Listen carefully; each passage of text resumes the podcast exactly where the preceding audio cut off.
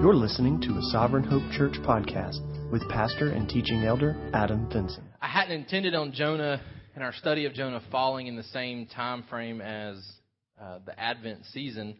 Uh, it just happened to be that our discussion with spiritual gifts took longer than originally anticipated, and so we study the book of Jonah here during the Christmas season. But I think it's appropriate. I think we'll see the appropriateness of it the more we get into the book because there's a lot of comparison between Jonah and Jesus and Jesus' first coming. And, and, Jesus even takes the time to compare himself to Jonah and, and draw some correlation there between their two ministries. And essentially, we have God who sends Jonah as a precursor to his wrath.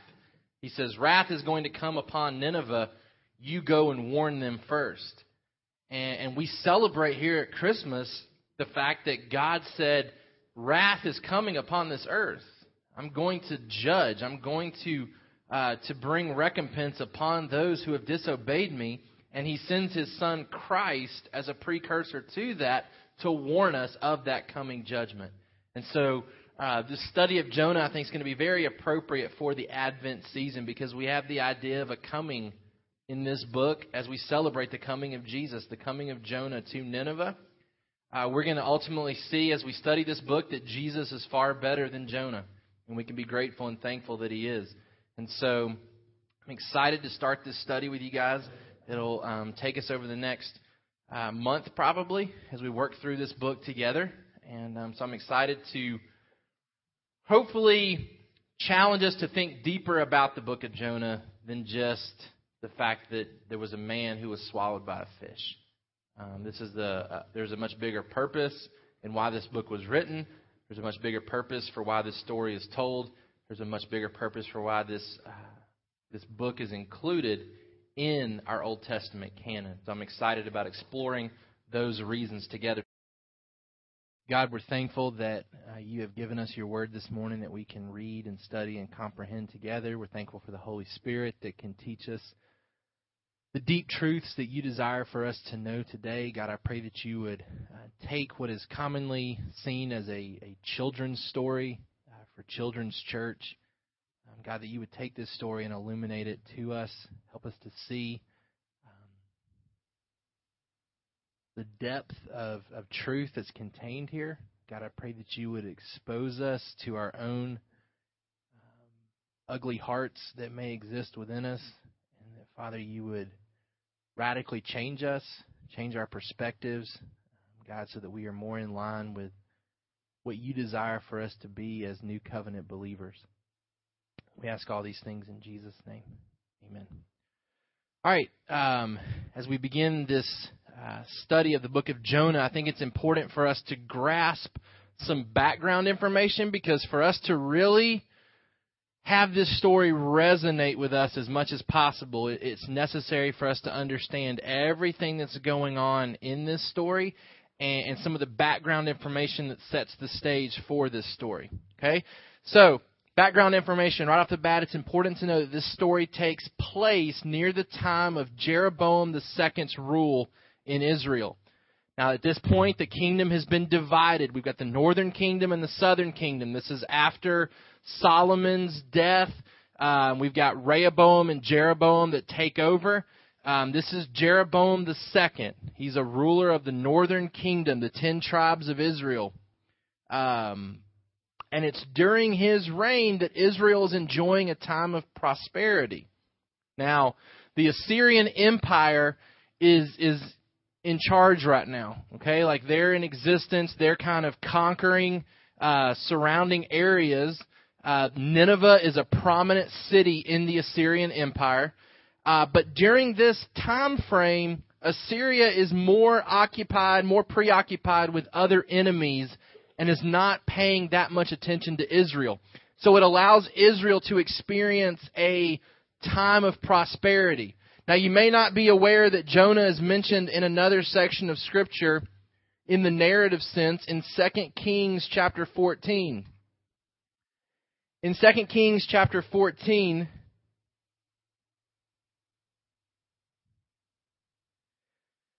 Starting in verse 23, it says, In the fifteenth year of Amaziah, the son of Joash, king of Judah, Jeroboam, the son of Joash, king of Israel, began to reign in Samaria. And he reigned 41 years. And he did what was evil in the sight of the Lord. He did not depart from all the sins of Jeroboam, the son of Nebat, which he made Israel to sin.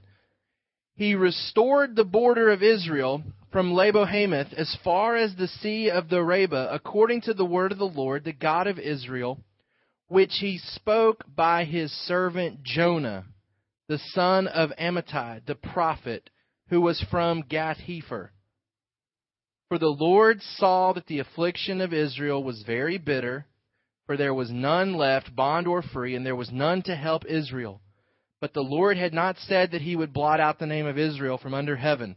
So he saved them by the hand of Jeroboam, the son of Joash. Now, what's kind of unique in that passage? What what kind of jumps out to you there that maybe sounds a little off? Anything?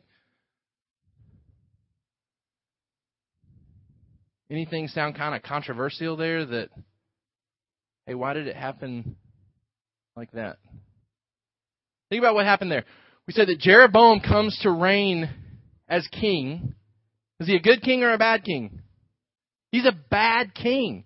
Like it says that he does evil in the sight of the Lord. He doesn't change the mistakes of his father and his grandfather. He does what's wrong.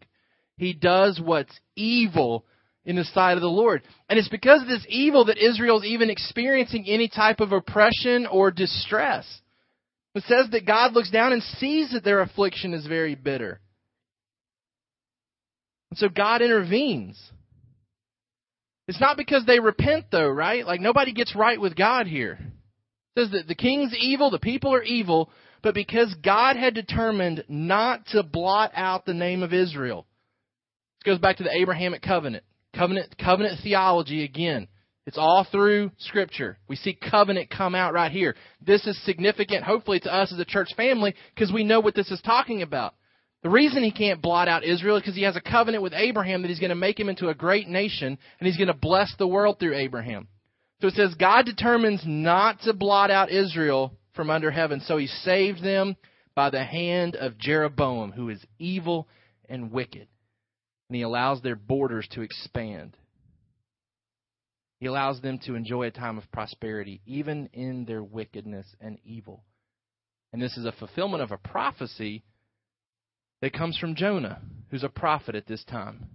So it says, in fulfillment of the prophecy that Jonah, and we know it's the same Jonah because it's the son of Amittai, who we read already previously in Jonah chapter 1. So it's important to understand the context here. Jonah is a prophet in Israel, and he is prophesying in Israel, prophesying good things for the children of Israel, and they are being fulfilled. Israel's enjoying a time of prosperity, even though they are wicked and evil. Nineveh and Assyria were the enemies of Israel during this time. So, the Assyrian Empire, specifically the city of Nineveh, these guys are enemies of Israel. They are hated by the Israelites. Okay, so they're the rivals of Israel at this time. They're the threat to Israel and their prosperity. So it's important to understand some of the nationalistic perspective here in this story. Nineveh is the enemy. Assyria is the enemy.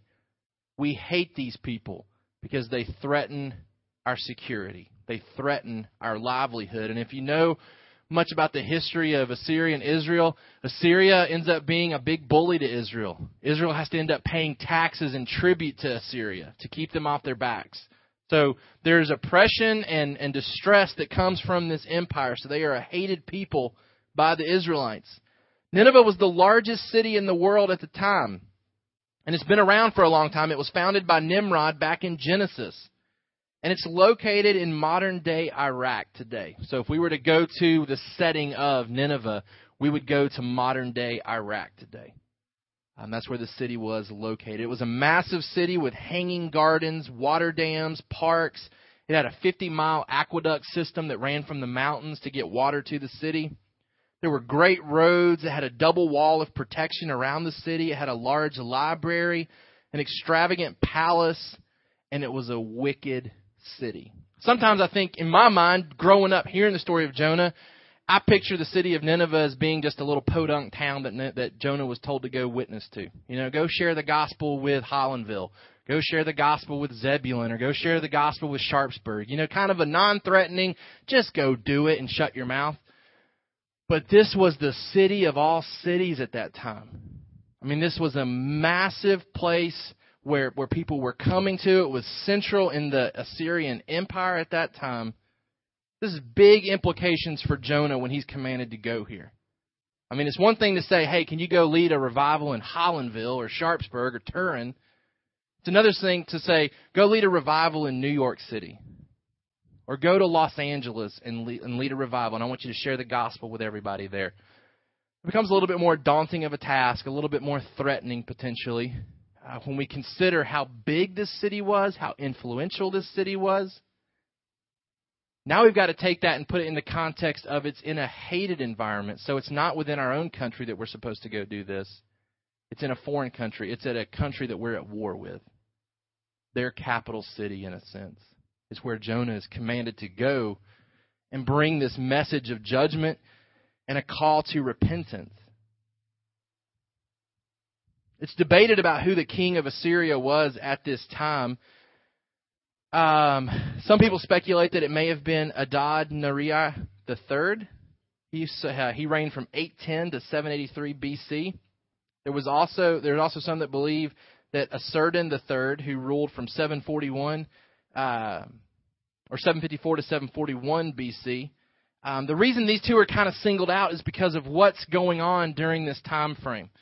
Uh, when the first guy that I mentioned to you was reigning, he instituted a very monotheistic religion in the city of Nineveh. Now, that has implications for the repentance that we see that takes place in the city. If the city's already thinking in a monotheistic standpoint, a one God perspective, they may be very open to hearing a message from one God. So some people speculate that maybe he was the king at the time, and that lends itself to why we see this massive repentance in this city because they were already thinking along the lines of one God. The other guy who ruled and reigned, he ruled during a time when a lot of catastrophes were going on in Nineveh. There was a plague in um, 765, there was an eclipse in 763, and a plague in 759. And this guy begins to reign.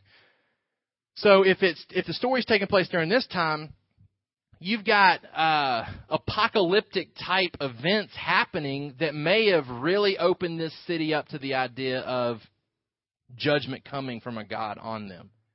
Uh, these these elements, these plagues, and this eclipse, even though eclipses aren't threatening to us, we we stay up late maybe to try to see some of that, or we make time in our schedules to observe that from a astronomy standpoint. For them, it was a a bad omen coming from the gods that uh, something bad was going to happen. So we know from extra biblical sources that these type of catastrophes were happening during this time frame.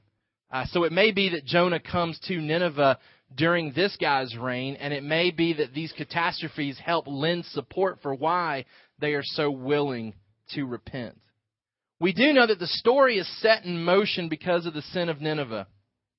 It's the sin of Nineveh that gets this whole thing started, uh, gets God coming to Jonah, because God will no longer tolerate their sin. Back in Jonah chapter 1, verse 2, arise Go to Nineveh, that great city, and call out against it, for their evil has come up before me. So God communicates that the sin is not against other nations, but it's against Him.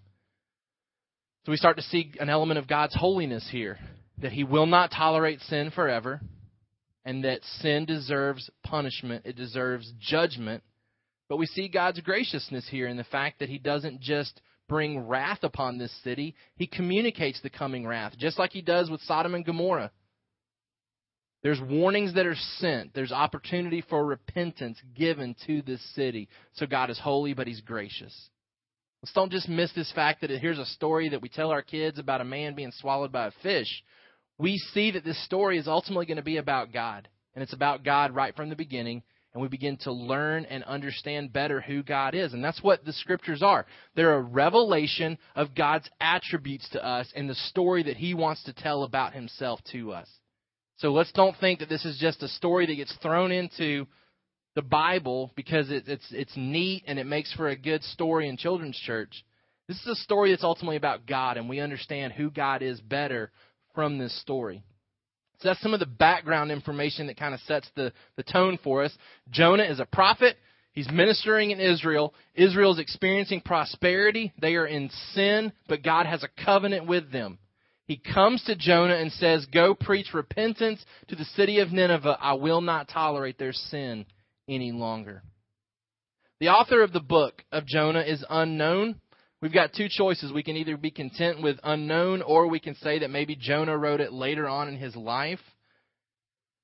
Um, Jonah's painted pretty poorly in this book, and so it would take Jonah probably some time well after this happened to come to grips with how bad of a perspective he has in this book to actually write so negatively about himself. So that's why some people would critique this and say Jonah could not have written this because Jonah would never have said such he never would have put himself in such bad light in the way the story is told. He may have written it, though, after the fact, after he's got a, a proper perspective to keep people from having the same type perspective. Or it may have been that somebody, through conversations with Jonah, uh, God used as an inspiration to pen this passage of Scripture for us.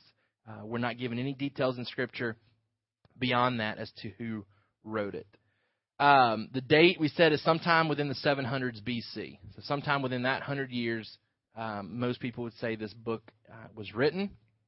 It's ultimately a story that points to Christ. Matthew chapter 12. Jesus references this story for us. In Matthew chapter 12, verse 40 and 41, for just as Jonah, let's start in verse 38. Then some of the scribes and Pharisees answered him, saying, Teacher, we wish to see a sign from you.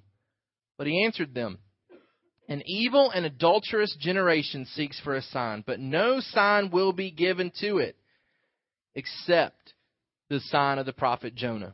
For just as Jonah was three days and three nights in the belly of the great fish, so will the Son of Man be three days and three nights in the heart of the earth. The men of Nineveh will rise up at the judgment with this generation and condemn it, for they repented at the preaching of Jonah. And behold, something greater than Jonah is here. The queen of the south will rise up at the judgment when this generation and condemn it. For she came from the ends of the earth to hear the wisdom of Solomon. Behold, something greater than Solomon is here. So the scribes and the Pharisees, they cry out for a sign. We want a sign that you're really from God and that your message is true. Jesus says, I'm not going to give you a sign, except I'll give you the same sign that the Ninevites got. Except you're going to have a greater form of that sign. In the same way that they had a man come to them who spent three days and three nights buried in the earth, in the belly of a fish.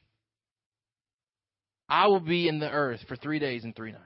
I will be I will be in this earth and I will be resurrected. But he kind of gives them an inclination as to how they're going to respond to this. He says, "You're you're you're not going to believe because at the day of judgment the people of Nineveh will condemn you because they believed and repented based on a far lesser sign. You guys are going to reject something that's far greater than Jonah. So I'm going to give you an even greater sign than these people got." But you're going to reject it. So we see Jesus refer back to this story and use it as a, um, a correlation to what's going to happen with him. That he, and we said this at the very beginning, he comes during this Advent season. Jesus came just like Jonah came. Jonah came to preach repentance before God's great wrath came upon that city. Jesus comes the first time at Christmas to preach repentance, to make salvation possible before God's great wrath comes at the second coming of Jesus. Jesus is greater than Jonah. The children of Israel reject that greater Jonah. Some facts about Jonah. It's part of the minor prophets. So Jonah's included in the minor prophets. Anybody know the difference between the minor prophets and the major prophets? What's the distinction between the two? Yeah, just length. Not necessarily importance, just length. So we've got 12 minor prophets Hosea, Joel, Amos, Obadiah, Jonah, Micah, Nahum, Habakkuk, Zephaniah, Haggai, Zechariah, Malachi. The major prophets are Isaiah, Jeremiah, Ezekiel, and Daniel. So Jonah falls in this list of minor prophets. if we're talking about um, from a standpoint of how well known they are, then, then Jonah is definitely a major prophet, right? He's the best known of the minor prophets. His story is told more often uh, than any of the other minor prophets. Uh, his ministry is probably better known in the church than any of the other minor prophets. It's also interesting to note that it's uh, this book, this story of Jonah, is one of the four most popular Old Testament themes in early Christian art. Anybody know the other three? No. Old Testament. We're, oh, we're talking Old Testament. Old Testament. Okay, Adam and Eve in the Garden of Eden is one. Daniel in the lion's den is two. Nope. Nope. Abraham and Isaac and the sacrifice of Isaac. Those are the four major themes that we see in, in early Christian art. And Jonah, uh, Jonah and the whale is, uh, or Jonah and the fish. We'll, we'll try to figure out which is correct. Um, the story of Jonah is one of the four most popular Old Testament themes in early Christian art. Um, there's some differences between this book and the other prophetic books, and I want to give those to you. Um, it's different than the other prophetic books in a couple different ways. One, it's mostly narrative and very little prophecy. Mostly narrative, and it's very little prophecy. In fact, there's only one oracle of prophecy contained in the book, about eight words, and it takes place in chapter 3, verse 4. Jonah began to go into the city, going a day's journey. He called out, Yet 40 days, and Nineveh shall be overthrown. And that's really all we're told that he says. Um, I mean, he just kind of walks in and says, You got 40 days. I'm out of here. Um, I mean, that's, that's the extent of what we have of his prophecy. Now, you go back and read some of these other minor prophets, Amos, Obadiah, and I took a I took a minor prophets class in seminary, and it's really interesting to note that these prophets, and I didn't understand the minor prophets, and I still have a lot to learn about the minor prophets, but in that class, I really began to understand that each one is a declaration of judgment against different nations. Like it's it's a declaration of of, of what God intends to do to other nations. Uh, it's it's referred to as Day of the Lord, like many days of the Lord, many. Um, events where God brings wrath upon people for their sin. So most of the minor prophets are prophets speaking these oracles of judgment against these nations. Jonah's different in the sense that it's story more than a containment of his prophecy against Nineveh. Secondly, instead of prophesying against a foreign nation from Israel, Jonah is sent to the nation. That's different than the other minor prophets. The other minor prophets are afforded the luxury of being able to stay at home and just say it from their doorstep and from their front porch. Here's what's going to happen to you guys. Does anybody hear me? Like, I'm not going to tell you about this. There was prophetic words that were spoken against these nations, but it was spoken from the comforts of Israel. If you were to do a study of the minor prophets, you would come to Jonah and say, Whoa, this is different. Like Jonah is actually being sent to this city. He's not just being told to prophesy over them from Israel, he's being sent to them. It's also different in that most prophetic literature shows the man of God in a positive light and how the divine oracles are fulfilled. So most prophetic books show the man of God, the prophet, in a positive light, and it shows how the oracles are fulfilled. Jonah shows the man of God in a negative light and how the oracles are not fulfilled. That's a break in the norm for these minor prophets. Jonah is seen to be um, less than admirable, not the type of example we would want to follow, whereas the other minor prophets are shown in a much more positive light.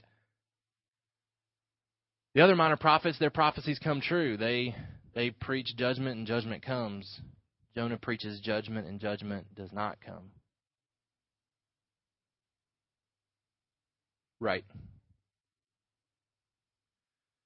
Number four, the historical accuracy of the book is debated. Is it allegory, is it parable, or is it historical narrative? Now, what are some of the elements of this story that would give critics ammunition for saying, no way this story happened? No way this is real. What are some things that you came up with?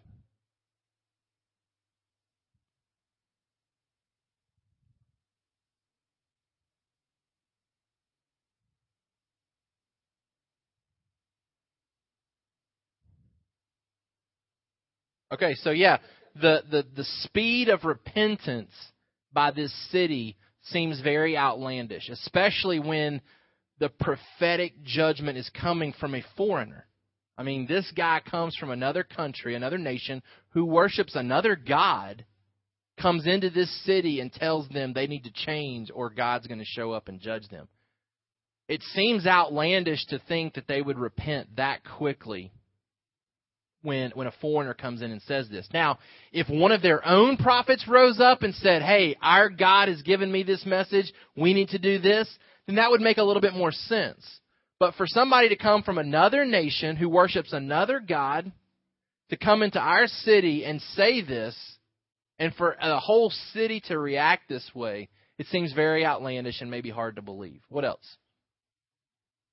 Other elements that, that critics would point to and say, no way, this story's real.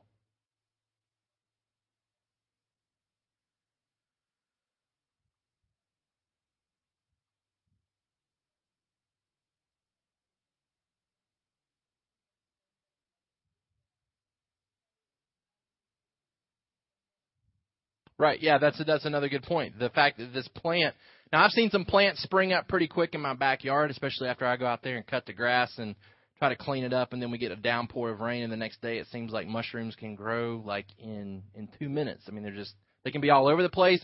Vines and and thistles and thorns seem to grow up everywhere really fast, but but never in the sense that I could go out and say, "Whew, this is nice and shady under here for me to to be able to sit underneath this." Um, so, so yeah, critics would say there's no way that a plant could grow this fast to where Jonah could be under it and could experience the shade of it overnight. What else?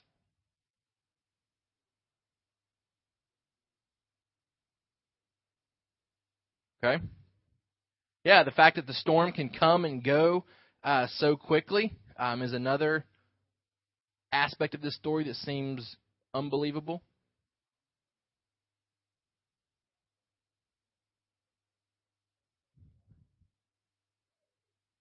Okay. Yeah, the, Jonah's response to the whole thing seems a little bit more calm um, than maybe we would expect it to be.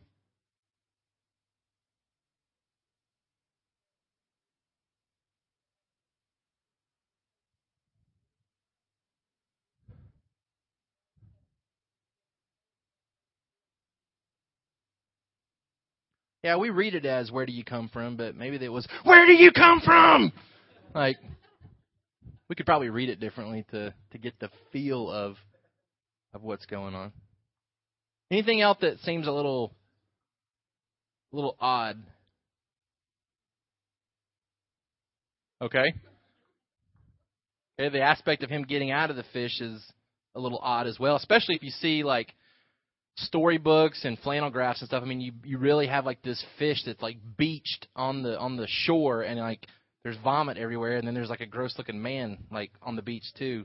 Um, so that can be a little odd. Um, right? Yeah. Any other any other things that we read that seem a little off? Okay.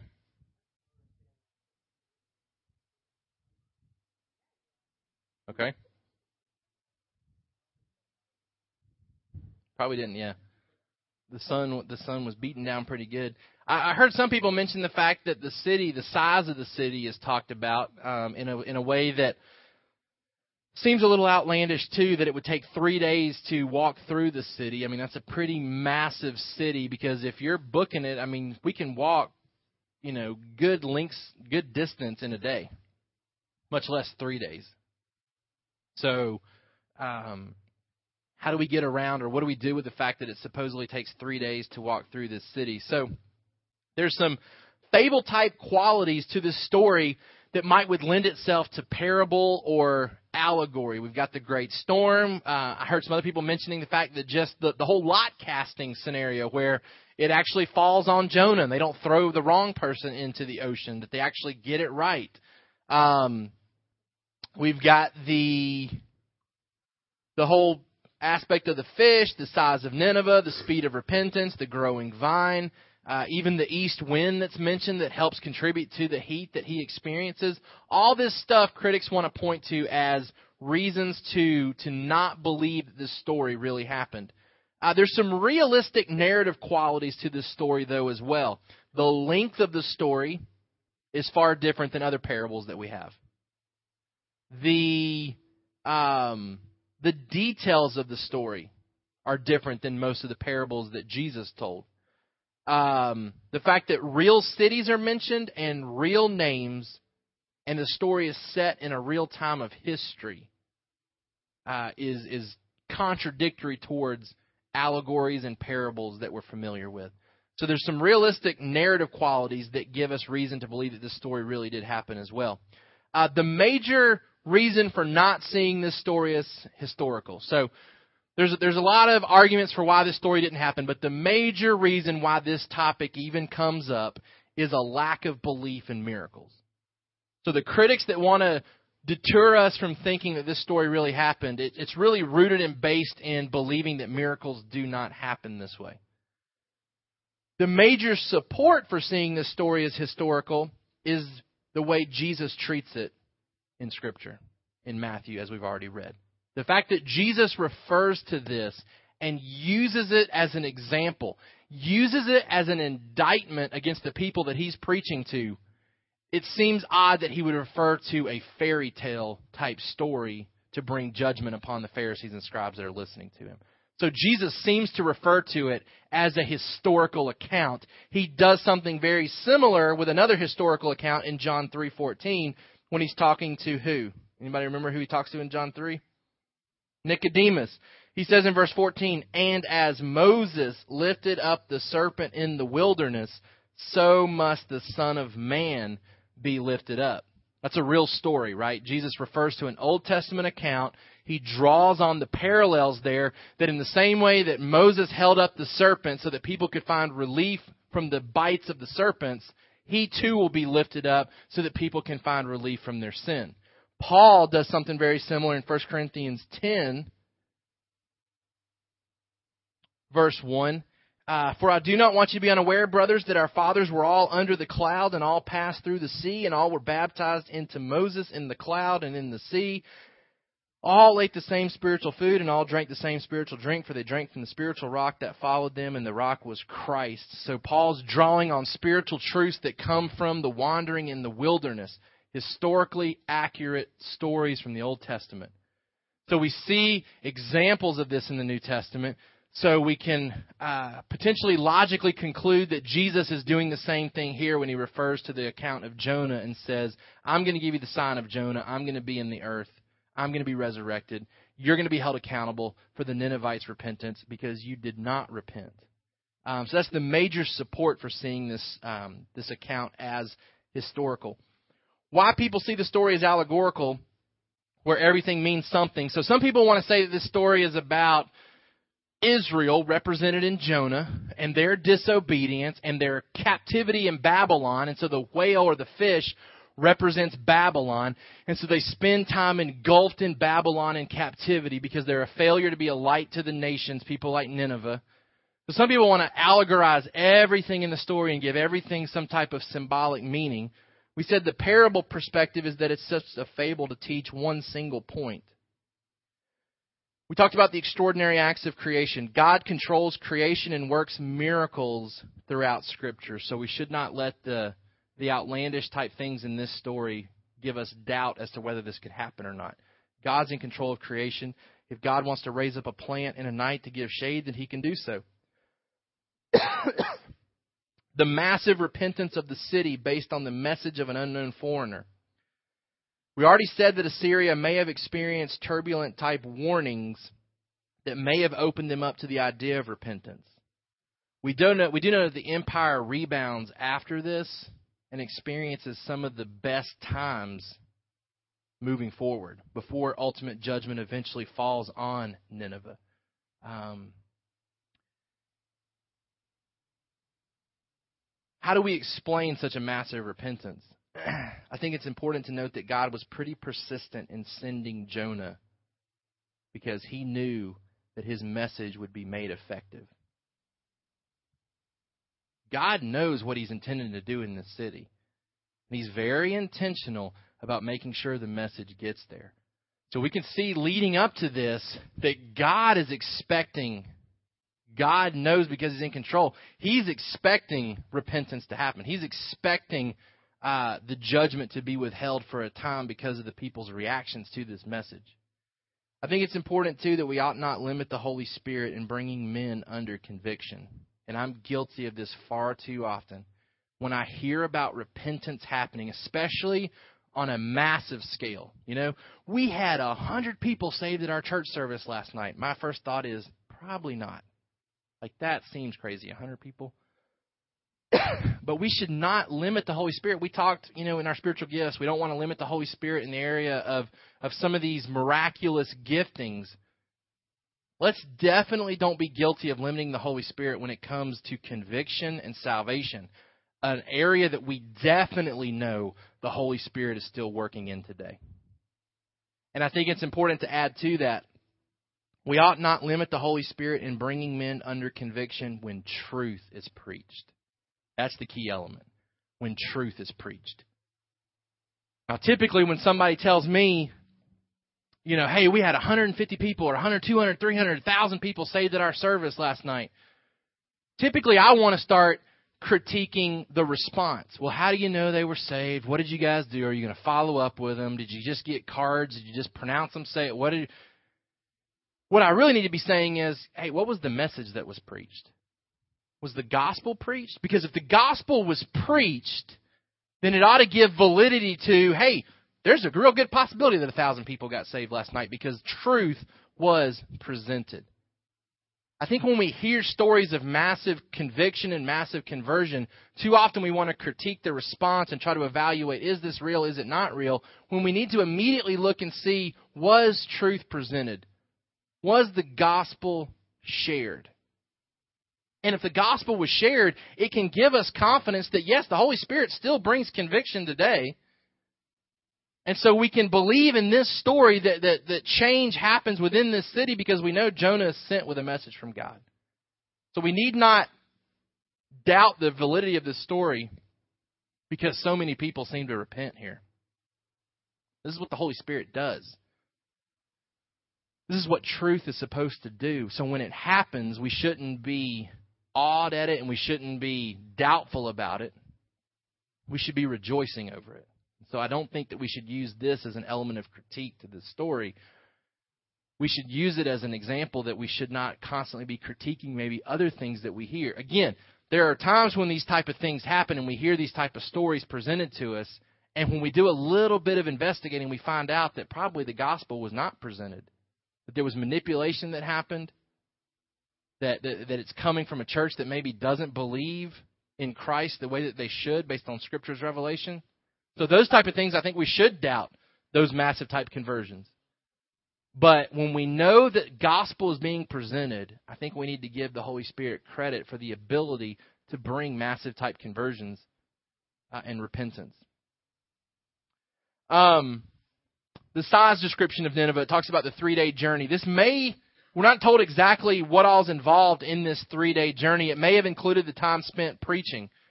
Now, I told you we were only given a small glimpse of the uh, the message that Jonah brings. Uh, we're not told that he didn't potentially say more than that. So it could be that the three day journey means that it would take you three days to to go from uh, corner to corner presenting this type of message. It could also be that it would take you three days to see the sights and the sounds of Nineveh. You know, you, you might would say, "Hey, uh, we're thinking about going to Disney World. We're going to stay uh, for a couple hours." You could you could walk through the park in a couple of hours at Disney World, right? But somebody who's been there might say, no, no, no, no, no, no, no. You're going to need at least four days at Disney World. Like it's going to take you four days to get through everything, right? Like it's not a four day journey. Like you could you could lap it several times in a day, probably, right? But to really experience Disney World, you're going to need several days of vacation. So it may be that that's really what's being talked about here, that it's not a literal walk around the city, it's going to take you three days, it's so massive. It may simply be that to really, we talked about some of the things that are there. I mean, you got hanging gardens and, and, and all kinds of sights and sounds, a big giant library, a lot of things to see and do in Nineveh. It may simply be descriptive that, man, there is so much to do in Nineveh, it would take you three days to get through it.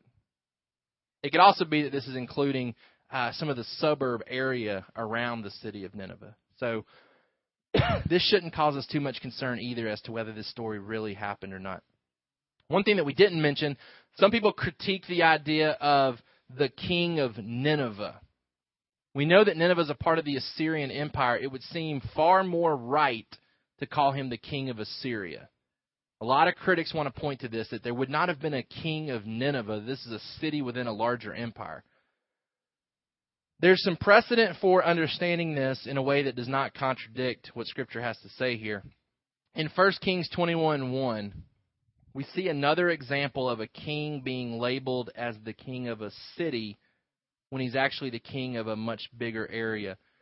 1 Kings 21:1 Now Naboth the Jezreelite had a vineyard in Jezreel beside the palace of Ahab, king of Samaria. Now who was Ahab king of? Who's Ahab king of? It's not a trick question. It Starts with an I. Israel, right?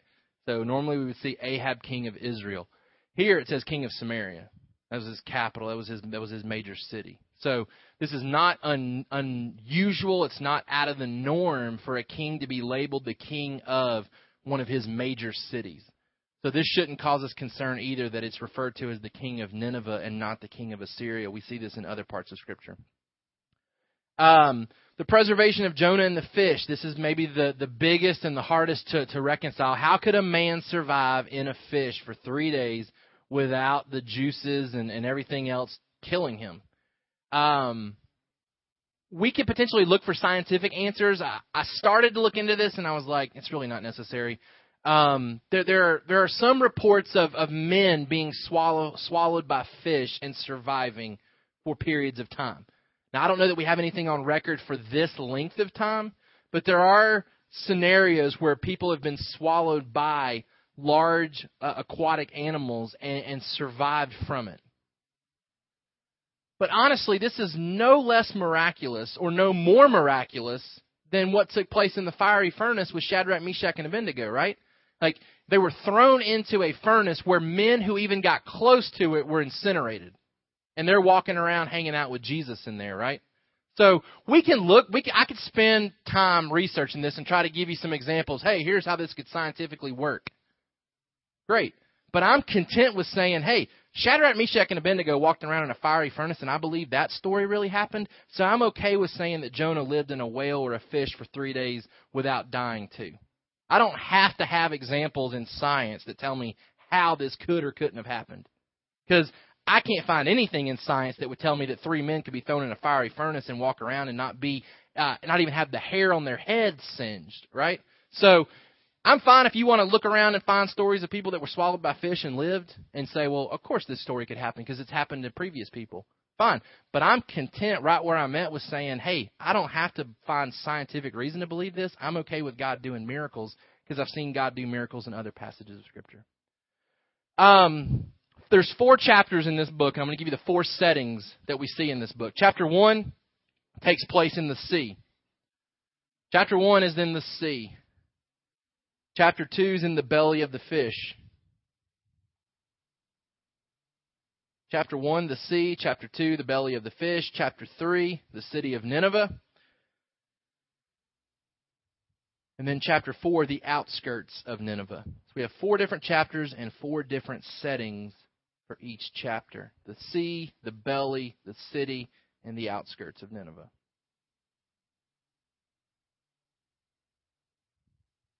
Let me give you the outline of the book that we're going to kind of follow over the next few weeks. Number one, disobedience and danger, running from God. Number one in your notes, disobedience and danger, running from God. Number two, prayer and deliverance, running to God.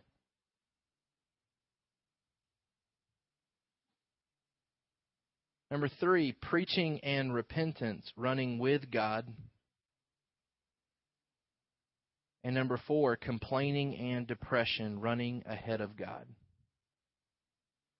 So at times we see Jonah running from God and his disobedience, and it leads to his danger. Next, we see him praying in the belly of a fish for deliverance. He's running to God, running to his God of salvation. We see the preaching and the repentance in Nineveh running with God as Jonah chooses to align himself with the purposes of God. But then, right after that, we see Jonah revert back to um, some poor, uh, poor attitude as he begins to complain and, and allows himself to fall into a depressed type state where he's running ahead of God and thinking that he knows better than God. The major theme of this book is God's mercy and compassion extend even to the heathen nations. God's mercy and compassion extend even to the heathen nations on condition of their repentance. Major theme of the book God's mercy and compassion extend even to the heathen nations on condition of their repentance.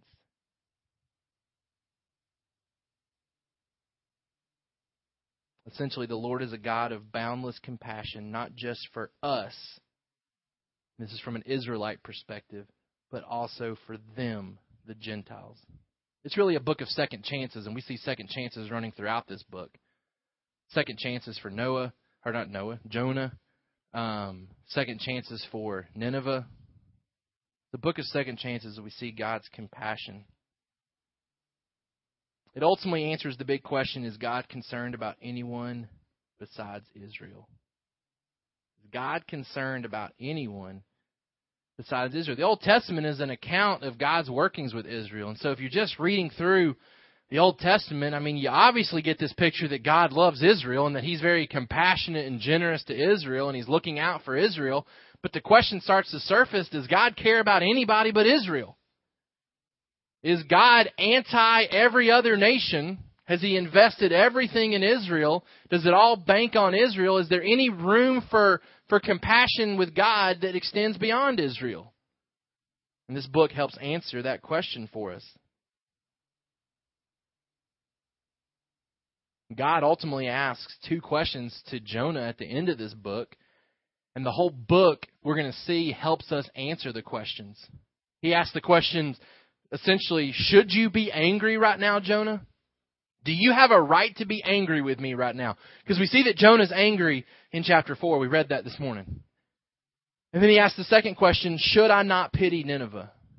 Should I not pity Nineveh? And we're going to see why those rhetorical questions. The answer is you have no right to be angry. And yes, I should pity Nineveh. We're going to see ultimately as we work through this book why those questions are answered that way. I think it's important to note that Jonah had already witnessed God's compassion on Israel by allowing the borders to equal David and Solomon's time. Remember, we said they're enjoying a time of prosperity, right? Jonah prophesies to Jeroboam the second, God's hand's going to be upon you, the borders are going to extend. And they extend further than they ever had previously, except in the times of, of David and Solomon. So in his previous daddy's history and granddaddy's history, the, the borders had been rescinding because of disobedience, and people had been invading and taking from Israel what was given to them by God. God steps in and says, I'm not going to blot out Israel. We're going to get these borders back under control. Jonah has witnessed God's compassion and provision towards a nation. Now, what did we point out about that nation that was important there in that passage? What was a little off? That God would expand their borders. They're still wicked, right? No repentance. There's, there's no element of, of Jonah coming and saying, hey, we need to change, we need to get things right, or God's going to judge us. And then they get things right, and then their borders expand. God steps in because he's got a covenant with Abraham. He steps in and doesn't react to what Israel has done. He reacts because of who he is and says, I'm going to do this because I'm faithful, even though you guys aren't being faithful. And he expands their borders. Jonah has already witnessed that. As we work through this story, we begin to realize that Jonah expects God's compassion throughout the story to be applied to himself. Jonah expects God to save him. He expects God to shade him, too. He expects God's compassion. He believes, I deserve it. I'm an Israelite. And you don't ever see Jonah question God about, why did you expand our borders when we're so wicked and sinful? I mean, it's obvious that we're not godly.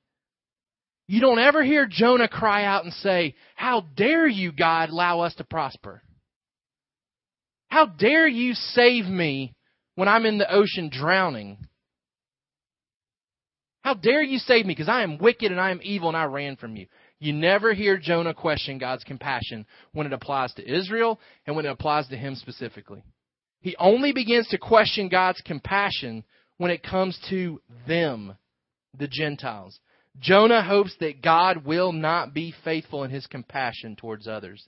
He feels that they do not deserve it. See, sometimes people want to say, well, Jonah ran from God when he told him to go to Nineveh because he's like us. He's scared to share the gospel with people. He's scared to he's he's scared to go tell people about God. So so Jonah in his fear he ran away. Just like Moses was scared at the burning bush when God said, "I'm sending you back to Pharaoh." And you're going to tell him this and this and this. And, and Moses is like, Whoa, not me. I'm not a good speaker. Whoa, don't send me. Send somebody else. Moses was scared, right? Like he was scared. Jonah's not scared. And we're going to see this in more detail when we get to chapter 4. Jonah doesn't say, God, I ran from you and I'm sorry. I was just scared. I mean, this is a big city, it's the Assyrian Empire. No. Jonah says, I ran because I hate these people. I hate these people. I don't want you to save them. I don't want you to save these people. And I know what kind of God you are, and I know you're going to, and I don't like that. They don't deserve your compassion. He doesn't run away and get swallowed by a fish because he's a scaredy cat the the the the teaching that comes out of the story is not be be less like Jonah. When God tells you to do something, go do it. Don't be scared. There's much deeper stuff that's being worked out in this story. This man's not compassionate. He doesn't love these people. He hates these people. He follows through with the task, but when it works, he's angry about it. And what's startling is he's not angry when God shows compassion to Israel with the lack of repentance. He's, he's, he's not angry at God for showing compassion to him. He's angry when God shows compassion to a group of people that get on their faces and repent, and God spares them for a time. Now, we can debate about how long lasting their repentance was. Did they really turn to Yahweh? There's, there's not a whole lot of detail here because some people want to say, well, they, they, they repented, but they probably didn't really get things right with God. That may be the case. But what we do know is that God relented what he was going to do because of how they responded to his message. So for the time being, God does not do what he has every right to do. And Jonah's angry about it because he hates these people.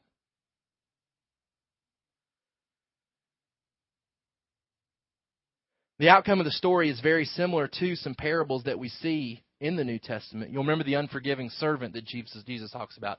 The one who's forgiven a, a large debt, right? Like has no way to pay for it. And God forgives him of the debt, or the king forgives him of the debt. He turns around and goes and demands payment from somebody that owes him money. And when, when he has the opportunity to extend the same type of compassion, he demands that the man pay or he'll throw him in prison. Same thing happens in the prodigal son story. Right? The the older brother stays behind, does what he's supposed to do, and then gets angry when the younger son comes back and is received in the arms of his father. Feels like he doesn't deserve it. Both parables, both parables are teaching the same type of story that really happens in Jonah. There's an element of racism that extends here in the nation of Israel. They're not sympathetic and compassionate to the nations around them. Not only are they not compassionate, there's hatred towards the Gentiles. And what we've seen in our study of covenant is that a new covenant believer is radically transformed to become a global minded, compassionate individual. And we said that that transition really starts to happen in the nation of Israel at Pentecost. So we're already again seeing how covenant ties in with an obscure Old Testament book. There's a message being taught here, a message that needs to be grasped by God's people that won't fully be realized until the Holy Spirit comes at the day of Pentecost. Some other running themes that we see throughout the book. So that major theme is that God's mercy and compassion extends to Gentiles. Some other running themes that we see is God's sovereignty. He remains in control through the entire story and his plans are accomplished. You can't escape God and you can't escape his plans, right? So he's sovereign and we see his sovereignty at work throughout this story. We see God's holiness. Sin provokes him to anger. He will only tolerate wickedness for so long. There will come a point when he calls his son Jesus to himself in heaven and says, Go. Go, for the sins of the earth have come before me. And it's time for you to go the second time and bring wrath. God will only tolerate sin for so long. He would have only tolerated it for so long with Nineveh, and he sent Jonah to communicate that to him. God sent Christ at Christmas, at the Advent time, to bring the message of repentance to us so that we can be better prepared, so that we can be rightly prepared for that second coming of wrath when he comes in the future. We also see God's compassion. he informs those who have angered him how to avoid judgment. This ought to serve as a strong reminder that somebody, Somebody informed you because they were sent to you to communicate the same thing.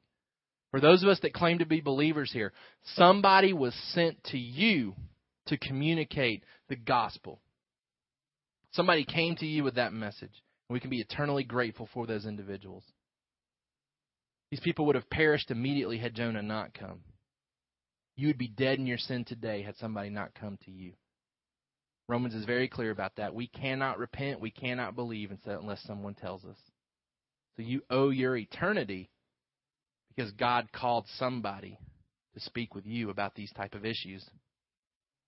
We also see throughout this book that no one is beyond God's reach. Even with their past history, God responds to repentance. God responds to repentance. All right, two application questions that we need to ask as we work through this book together. Question number one Am I faithfully doing what God has called me to do? Am I faithfully doing what God has called me to do? Even though that's not the major theme of this book, it, it is something that we have to ask because it's it's something that we're clearly presented with. Jonah did not do what God asked him to do. He was not faithful here at the beginning of the story, and you could argue that he really wasn't faithful at the end of the story. That he did the outward action, but he was certainly not in line with God on the inside. Am I faithfully doing what God has called me to do? Am I running from what God has called me to do? The second question, though, and this is where I really think our focus has to be as we work through this book does my heart of compassion line up with God's concern for the nations? Does my heart of compassion line up with God's concern for the nations?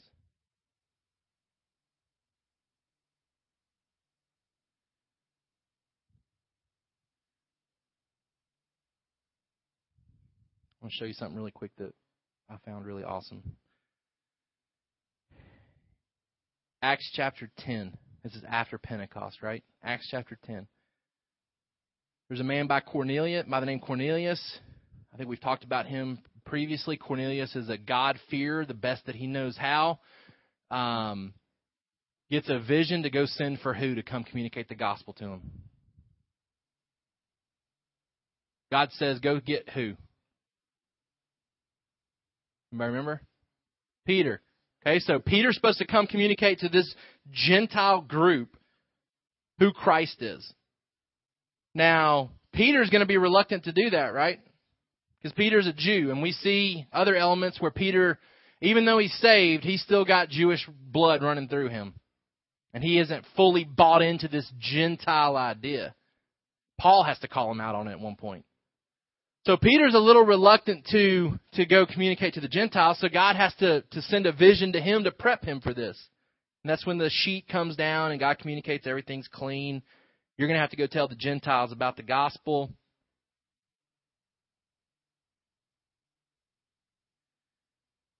What's interesting to me, if I can find it to read it to you.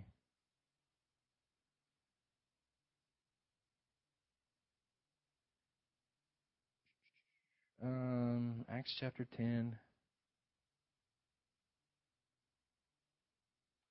Verse 5.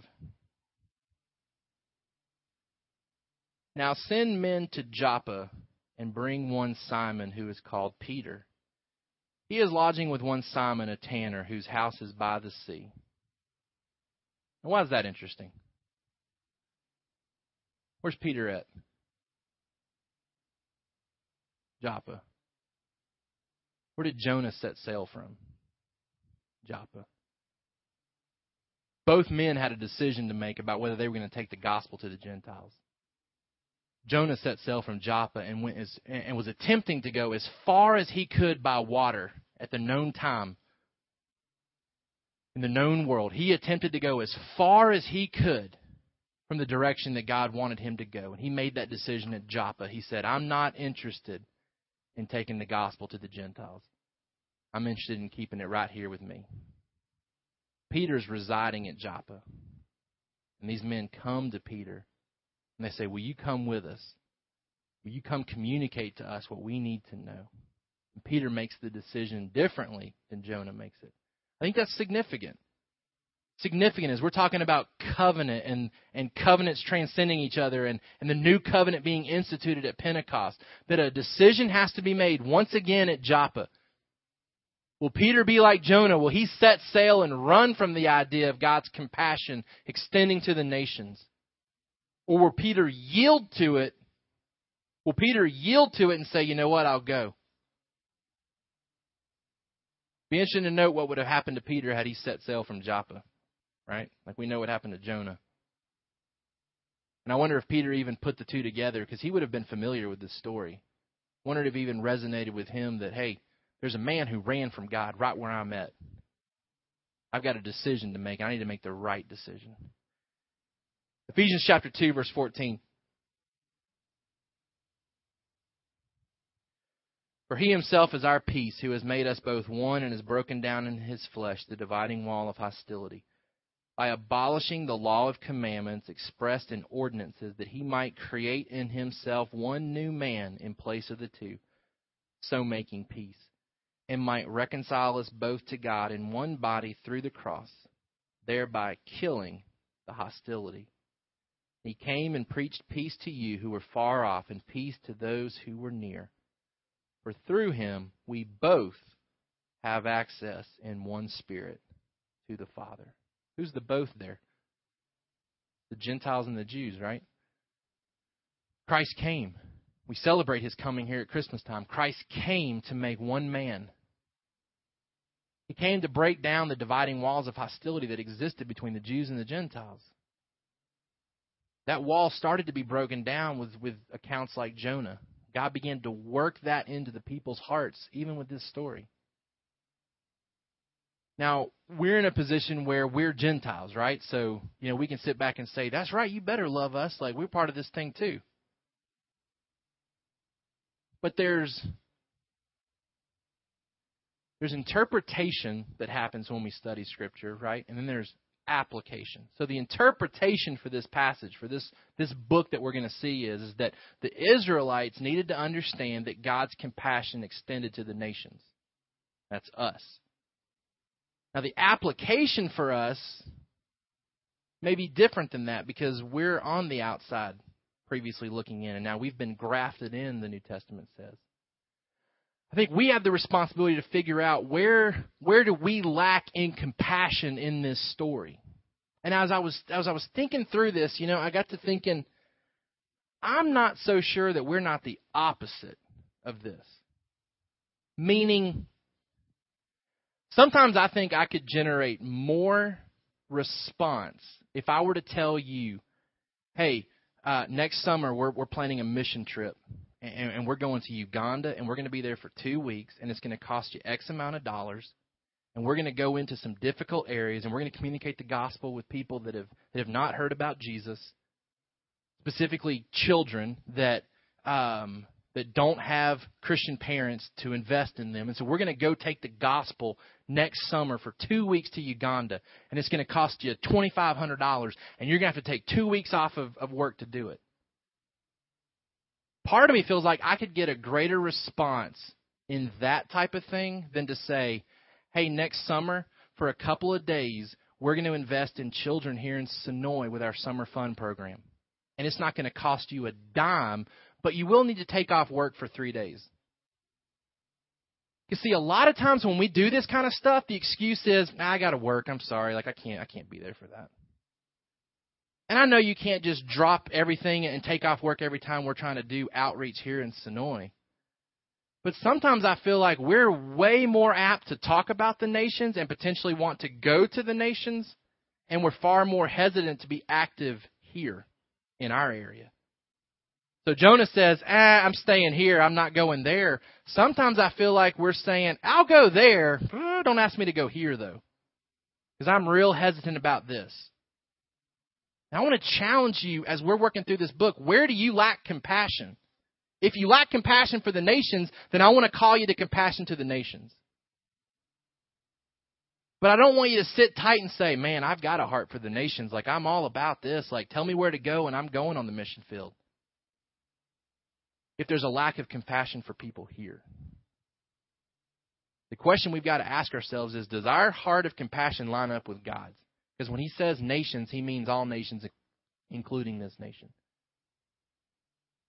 Does our heart of compassion line up? And, and, and does it line up in the sense that are we willing to serve within this church? Because I highlighted to you last week the things that we signed up for, there's a glaring weakness in the things that we really need people signed up for to serve in this church. There's a glaring absence in the area of outreach on those areas where you can sign up. I told you we got the coffee covered, right? But we are lacking severely in people that want to say, hey, I'll be responsible for the outreach in this area. I want to challenge you with that as we work through this book. Where is your compassion off? Because I'm going to say that all of us, our compassion's off somewhere. Some of us need to be ignited with compassion for the nations. Some of us need to be ignited for compassion for Senoia. And I'm going to trust that you figure out which one you are and you allow God's word to shape you in the coming weeks in that area. Let's pray together. God, I'm thankful that you sent a greater Jonah to us 2,000 years ago, and I'm thankful that we can celebrate his coming during this Christmas season. Father, we're thankful for Christ this morning. We're thankful that he had compassion that far exceeded anything that Jonah ever felt. God, I'm thankful that you are a God who extends his mercy, mercy and compassion to Jews and Gentiles. God, I'm thankful that when you make a covenant, you keep the covenant whether we're faithful or not. God, I'm thankful that every day when I sin and rebel against you, that your covenant stands because of Christ's perfection. And Father, I'm thankful that you give me the Holy Spirit to draw me to conviction and repentance each day. God, I pray that you would continue that work in me because if left to myself, I would wander from you the first chance that I got. Father, I pray that you would break our hearts for the nations. God, I pray that we would understand that you desire to extend your mercy to all peoples all tribes, all tongues. God, I pray that our church would be about that business. God, I pray that you would correct us where we're flawed. If we're like Jonah and we're unsensitive to the needs of other races, God, if there's if there's any element of racism that ex- exists in our church, Father, I pray that you would weed that out immediately. God, I'm trusting that since I have not picked up on that, that, that it doesn't exist in the way that it existed in such an ugly form in Jonah. But God, if it's there, I pray that you would reveal that and that you would break that. Father, I do pray that you would break us for the nations out of our complacency. And Father, if we need to be broken for our town, first, then Father, I'm praying that that would happen as well. God, we know that you were adamant about calling Jonah to Nineveh because he was already being faithful to prophesy to Israel. So, God, I pray that we would not